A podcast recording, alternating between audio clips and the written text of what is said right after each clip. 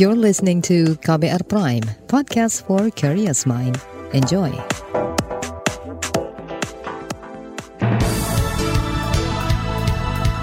Selamat pagi saudara, senang bisa menjumpai Anda kembali melalui program Buletin Pagi edisi Jumat 14 Oktober 2022. Saya Malika. Sejumlah informasi pilihan telah kami siapkan di antaranya, Polri didesak presisi dan profesional dalam mengusut tragedi Kanjuruhan. Proyek kereta cepat Jakarta-Bandung diklaim sudah 88 persen selesai. Kasus demam berdarah di Jawa Tengah terus meningkat. Inilah Buletin Pagi selengkapnya. Terbaru di Buletin Pagi. Saudara berbagai klaim dilontarkan Polri pasca terjadinya tragedi Kanjuruhan 1 Oktober lalu. Juru bicara Mabes Polri, Dedi Prasetyo, misalnya mengatakan tidak ada korban meninggal akibat gas air mata. Banyaknya korban, kata Dedi, lantaran kekurangan oksigen dan berdesakan berusaha keluar dari stadion. Dedi juga mengklaim dampak gas air mata hanya menimbulkan iritasi pada mata, kulit, dan pernafasan. Klaim lain yang disampaikan Polri adalah gas air mata kadaluarsa yang disebut tidak berbahaya karena kandungan kadar kimianya sudah memudar. Polri bahkan melontarkan narasi terkait temuan sejumlah botol minuman keras di area Stadion Kanjuruhan termasuk di tribun penonton. Berbagai klaim ini mendapat sorotan salah satunya dari Indonesia Police Watch IPW. Ketua IPW Sugeng Teguh Santoso mengingatkan Polri untuk tidak melontarkan narasi pembelaan diri. Ia menyebut pernyataan Polri soal gas air mata mata tak menyebabkan kematian pada tragedi Kanjuruhan sebagai bentuk bela diri. Kata Sugeng ada banyak faktor penyebab timbulnya korban jiwa mulai dari gas air mata yang menyebabkan sesak nafas, pintu yang tertutup sehingga kekurangan oksigen, dan membuat sejumlah orang tewas dan luka-luka. Fakta tersebut, kata dia, tidak boleh diabaikan dan mesti diusut termasuk soal temuan minuman keras. Jadi ini dua-duanya bisa benar loh. Ya supporter benar bahwa mereka tidak bawa miras ya, tidak bawa miras. Kemudian ada pihak lain yang bawa miras. Sekarang jenazah 132 orang itu kan diotopsi. Apakah ada kandungan alkohol dalam tubuh mereka itu mudah, mudah dideteksi ya. Berapa persen kandungannya? Kalau tidak ada, tidak ada nih ya, tapi ditemukan botol miras yang bisa yang tadi saya bilang ada pihak lain. Kecuali botol miras itu direkayasa oleh polisi ya. Wah itu enggak itu enggak benar polisinya mencari pembenarannya. IPW mengkritik rendahnya profesionalisme Polri terutama di level bawah. Polri, kata Sugeng mesti mengusut tuntas tragedi Kanjuruhan sesuai fakta, sekaligus melakukan evaluasi terkait kinerja dan profesionalisme anggotanya. Sementara itu, Lembaga Perlindungan Saksi dan Korban LPSK kemarin memaparkan temuan dan rekomendasi atas tragedi Kanjuruhan. Wakil Ketua LPSK Edwin Partogi Pasaribu mengungkap sejumlah prosedur yang tidak dilaksanakan aparat keamanan. Sesuai rencana pengamanan, bila laga usai dan penonton turun ke lapangan, maka pasukan gabungan di ring 1 harus berjaga mengelilingi lapangan dengan menghadap ke penonton. Namun dalam tayangan video kericuhan yang diputar LPSK, semua rencana pengamanan tidak dilaksanakan. Bahkan bekas Kapolres Malang Verli Hidayat tidak mengingatkan anak buahnya dan melarang penggunaan gas air mata. Kepada LPSK Verli mengaku tidak mengerti aturan FIFA melarang penggunaan senjata api. Kapolres juga mengingatkan tidak melakukan kekerasan yang sifatnya eksesif berlebihan. Namun dalam arahan Kapolres tersebut tidak kita dengar adanya larangan penggunaan gas air mata. Ketika dalam kesempatan ketika kami bertemu dengan Kapolres, Kapolres juga mengakui bahwa beliau tidak mengetahui aturan FIFA yang melarang penggunaan gas air mata. Dalam kesimpulannya, LPSK menekankan proses hukum tragedi Kanjuruhan harus fokus pada kericuhan yang menyebabkan 132 orang meninggal dan ratusan terluka.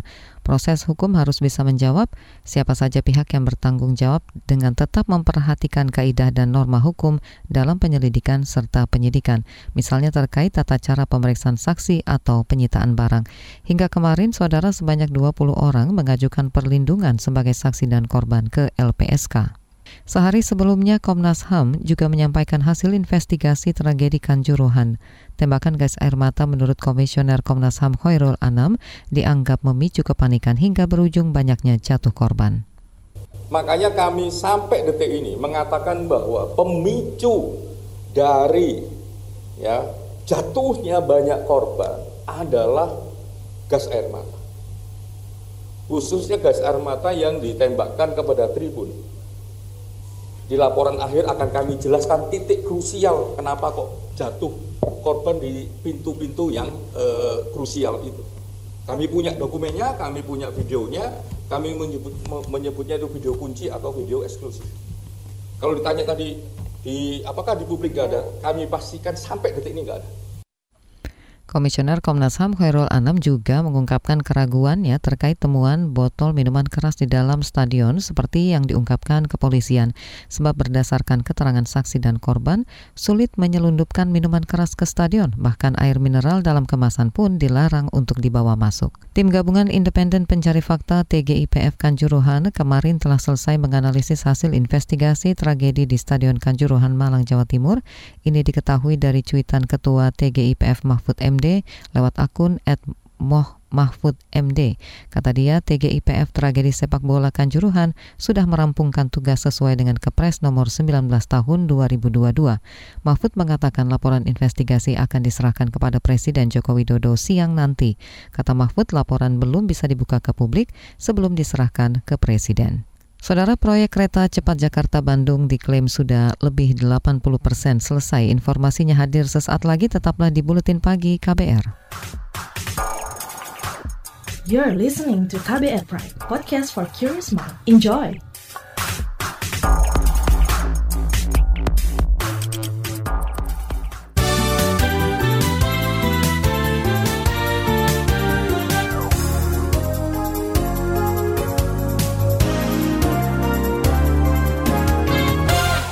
Presiden Joko Widodo mengklaim proses pembangunan proyek kereta cepat Jakarta-Bandung sudah hampir 90 persen selesai. Saat meninjau lokasi proyek di Kabupaten Bandung kemarin, Jokowi juga menyampaikan harapan munculnya sentra-sentra pertumbuhan ekonomi. Progresnya sudah mencapai 88,8 persen secara keseluruhan. Dan kita harapkan dengan kereta api cepat Jakarta-Bandung ini mobilitas orang dan barang bisa menjadi cepat dan meningkat, kemudian daya saing kita juga akan semakin kuat, kemudian ada titik-titik pertumbuhan ekonomi baru. Di Jakarta ada, Bandung ada, kemudian Kabupaten Bandung juga terjadi. Presiden Jokowi menegaskan proyek kereta cepat merupakan kerjasama antara pemerintah Indonesia dan Tiongkok. Meskipun sempat mengalami kendala dalam pembangunan beberapa terowongan, Presiden menargetkan proyek akan mulai beroperasi Juni tahun depan. Menko Polhukam Mahfud MD menyatakan dukungannya terhadap sistem pemilu dengan menerapkan sistem proporsional tertutup. Menurut Mahfud, dirinya justru sudah lama mengusulkan diberlakukannya sistem tersebut.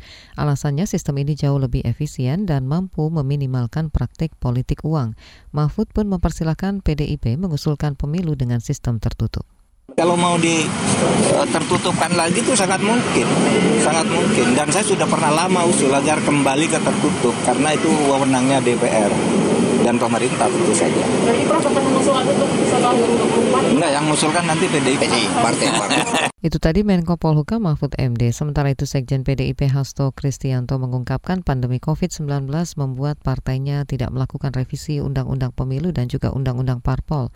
Ke depan PDIP siap mengusulkan pelaksanaan pemilu dengan sistem proporsional tertutup. Dalam sistem ini pemilih memilih partai politik dan bukan memilih salah satu nama calon wakilnya. Akibatnya kekurangan sistem ini adalah pemilih tidak punya peran dalam menentukan siapa wakil dari partai pilihannya. Saudara kalangan penyandang disabilitas berharap presidensi Indonesia di forum KTT G20 mampu mewujudkan program inklusi keuangan yang setara dan ramah difabel. Ketua Komisi Nasional Disabilitas Dante Rigmalia mengungkapkan hak para difabel mendapatkan layanan dari pelaku usaha jasa keuangan sering terhambat karena pengelolaan layanan bank umum, bank perkreditan rakyat, perusahaan efek, asuransi, gadai, penjaminan, dana pensiun, dan lainnya masih belum inklusi. Tapi ada juga penyandang disabilitas yang cerebral palsy misalnya, tangannya tidak bisa lurus, kemudian jari-jarinya juga sulit untuk bisa cap tiga jari, menandatangani juga susah. Maka perlu ada fleksibilitas hal yang lain diupayakan agar hak mereka untuk inklusi keuangan juga bisa terpenuhi. Demikian juga dengan disabilitas intelektual yang sering kali mereka dianggap tidak memiliki kapasitas kecakapan hukum untuk bisa menggunakan rekening, kemudian bisa memanfaatkan fasilitas uh, jasa perbankan. Ketua Komnas Disabilitas Dante Rikmalia mengingatkan penyandang disabilitas punya hak atas program inklusi keuangan seperti dikampanyekan Presiden Joko Widodo untuk forum KTT G20. Namun praktiknya masih banyak layanan jasa keuangan dan perbankan yang belum ramah difabel. Kita ke soal ekonomi, Badan Pusat Statistik mengingatkan indeks harga pangan dunia terus meningkat. Ini menurut Sekretaris Utama BPS Atok Mardianto terlihat dari tren indeks harga komoditas energi yang juga meningkat. Kemudian kita juga lihat ya, indeks harga komoditas energi dan makanan itu ternyata juga naik terus. Ya, naik terus. Tentunya ini sesuatu hal yang perlu diwaspadai. Nah, itu kira-kira situasinya. Sekretaris Utama BPS Atko Mardianto menjelaskan krisis pangan terjadi karena pandemi COVID-19 dan gejolak perang Rusia-Ukraina. Data dari Program Pangan Dunia 2022 yang dirangkum BPS sedikitnya 69 juta orang di Asia Pasifik mengalami rawan pangan. Anggota Komisi Bidang Pemilu di DPR, Gus Pardi Gaus mengatakan komisinya tidak punya rencana menghidupkan kembali aturan pemilihan kepala daerah atau pilkada dilakukan melalui DPRD. Gus Pardi menjelaskan wacana pilkada dipilih melalui DPRD tidak pernah dibicarakannya di Komisi Bidang Pemilu DPR karena acuan pelaksanaan pilkada 2024 masih menggunakan Undang-Undang Pilkada. Gus Pardi memastikan pilkada serentak 2024 akan dilaksanakan sesuai jadwal yaitu 27 November 2024 dan tata caranya dipilih langsung oleh rakyat. Gus Pardi juga menyebut tidak ada jaminan bila pilkada dilakukan melalui DPRD akan bebas dari politik uang. Kita beralih ke berita mancanegara, rudal Rusia menghantam lebih dari 40 kota di Ukraina. Puluhan rudal menghantam Ukraina usai Majelis Umum PBB mengecam pencaplokan wilayah Ukraina oleh Rusia. Dilansir dari Reuters, Rusia memperingatkan Ukraina dan sekutunya yang terlibat dalam konflik ini. Wakil Sekretaris Dewan Keamanan Federasi Rusia, Alexander Venediktov mengatakan negaranya menyadari keterlibatan negara lain dalam konflik akan berarti jaminan eskalasi terjadinya Perang Dunia Ketiga. Sementara itu Majelis Umum PBB mengecam upaya pencaplokan ilegal Rusia atas empat wilayah di Ukraina. PBB juga meminta semua negara tidak mengakui langkah Rusia itu dan memperkuat isolasi internasional diplomatik kepada Moskow. Kita ke dunia olahraga, Federasi Sepak Bola Dunia FIFA memastikan Piala Dunia U20 2023 akan tetap digelar di Indonesia. Itu disampaikan Koordinator Proyek Pengembangan FIFA, Niko Novanasak. Niko menyampaikan FIFA akan mendukung PSSI mengevaluasi sepak bola Indonesia usai tragedi Kanjuruhan yang menewaskan 132 jiwa. Ia juga berbela sungkawa atas tragedi tersebut. Menurut Niko, FIFA tengah mengumpulkan segala informasi terkait tragedi Kanjuruhan guna menyusun rencana kerja dengan rentang waktu yang jelas untuk mendorong liga kembali bergulir di masa depan. Di bagian berikutnya akan kami hadirkan laporan khas KBR bertajuk Mitigasi Ancaman Resesi dengan penguatan UMKM. Simak usai jeda, tetaplah di Buletin Pagi KBR. You're listening to KBR Pride, podcast for curious mind. Enjoy!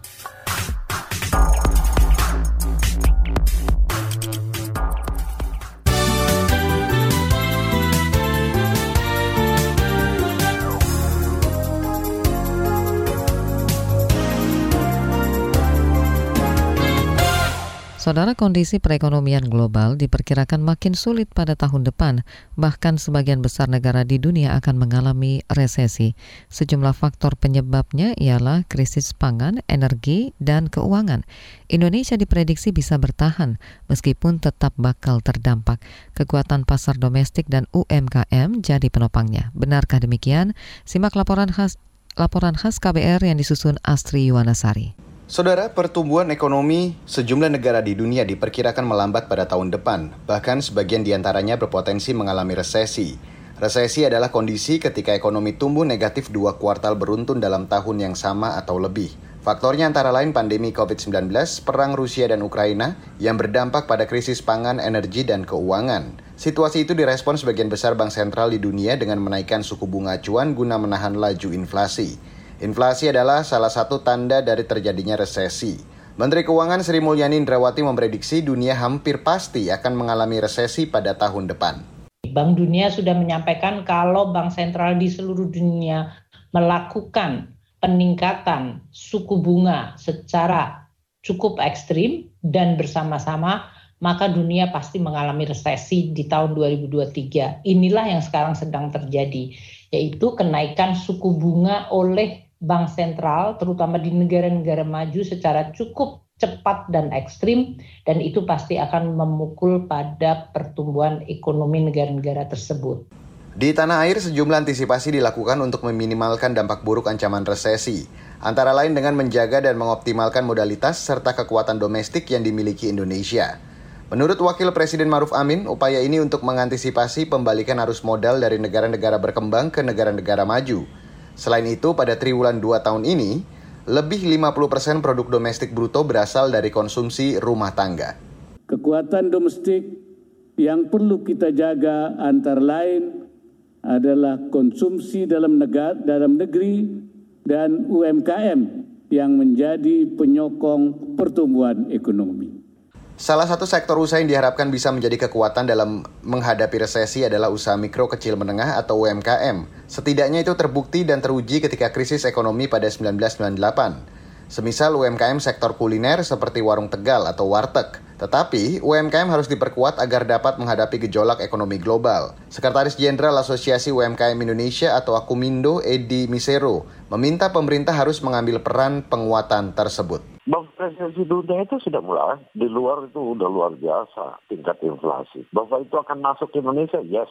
Bagaimana kita mengantisipasi? Satu, siapkan pelaku-pelaku UMKM yang tahan banting dalam kondisi apa pun. Kita tetap harus survive. Unsur kedua adalah pemangku kebijakan pemerintah. Ya sekali lagi, seberapa serius pemerintah mau mendorong, memberikan ruang agar belanja negara itu bisa menyerap 40 persen kepada UMKM misalnya.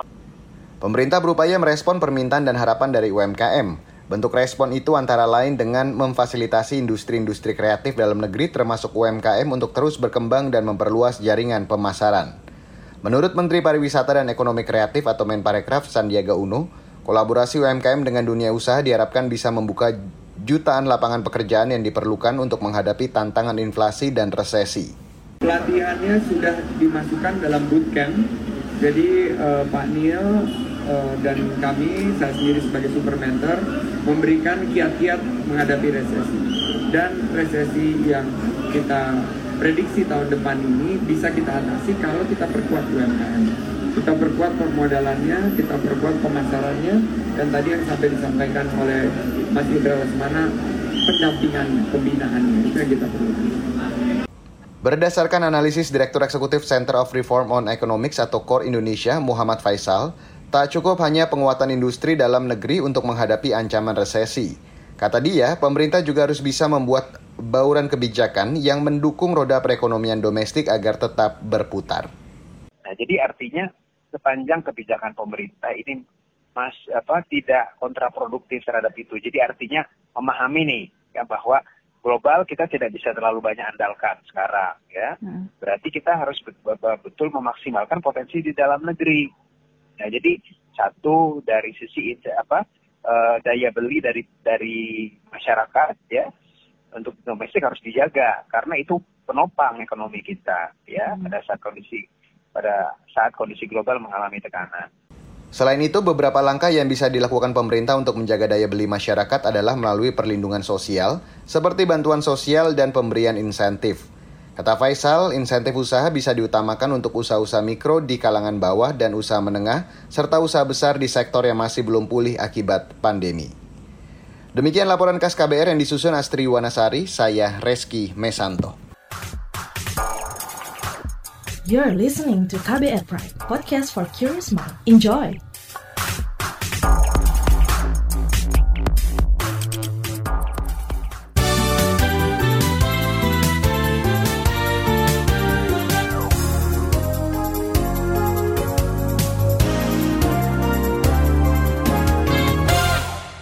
Kita ke Kalimantan Selatan, Wakil Presiden Ma'ruf Amin meminta seluruh pemangku kepentingan termasuk pemerintah pusat dan daerah serta TNI Polri bersinergi menghadapi potensi bencana.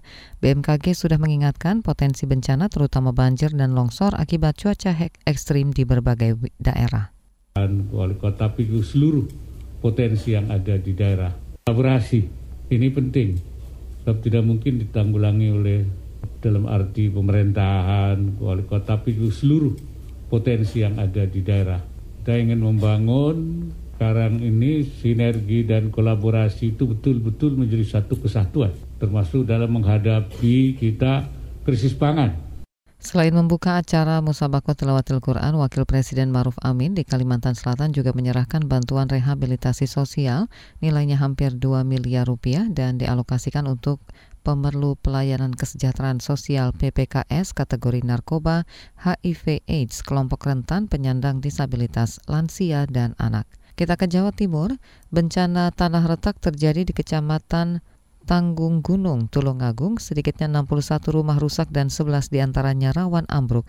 Camat Tanggung Gunung Heru Junianto mengatakan tanah retak terjadi pada malam hari sehingga warga terpaksa mengungsi ke tempat aman. Tanah retak yang ada di wilayah Kecamatan Tanggung Gunung itu terjadi di dua desa. Di dua desa yaitu ada di desa Tanggung Gunung dan di desa Ngepoh. Kemudian terkait dengan lokasi yang ada di Desa Tanggung Gunung itu eh, terdapat di Dusun Kalitalun. Eh, untuk jumlah daripada warga yang terdampak itu sekitar 53 eh, rumah yang terdampak dengan tanah retak. Tapi yang terparah itu ada 11 rumah, 11 rumah. Kemudian di Desa Ngepoh itu terdampak sekitar 8 rumah. Camat Tanggung Gunung Tulungagung, Jawa Timur, Heru Junianto mengatakan bencana tanah retak ini dipicu cuaca ekstrim dan longsor di dekat pemukiman warga. Kita ke Jawa Tengah, Dinas Kesehatan menyebut kasus demam berdarah DBD meningkat dua kali lipat. Subkoordinator penyakit tidak menular dan menular Dinkes Jawa Tengah Arfian Nevi menjelaskan sejak tahun lalu tercatat sudah ada 9.000 warga terjangkit DBD dengan 200 di antaranya meninggal. Tren kasus demam berdarah di Jawa Tengah secara umum ya. Okay. Kita lihat data dari tahun 2019, hmm. 20, 21 dan sekarang 22. Yeah. Nah, secara jumlah. Subkoordinator penyakit tidak menular dan menular Dinkes Jawa Tengah Arfian Nevi menambahkan sebaran kasus DBD terbanyak ada di Tegal, Kabupaten Kendal, Surakarta, Semarang, dan Kabupaten Klaten. Arfian mengimbau warga rutin membersihkan lingkungan. Informasi tadi menutup jumpa kita di Buletin Pagi hari ini. Pantau juga informasi terbaru melalui kabar baru situs kbr.id, Twitter kami di akun @beritaKBR serta podcast di alamat kbrprime.id. Saya Malika bersama tim yang bertugas undur diri. Salam.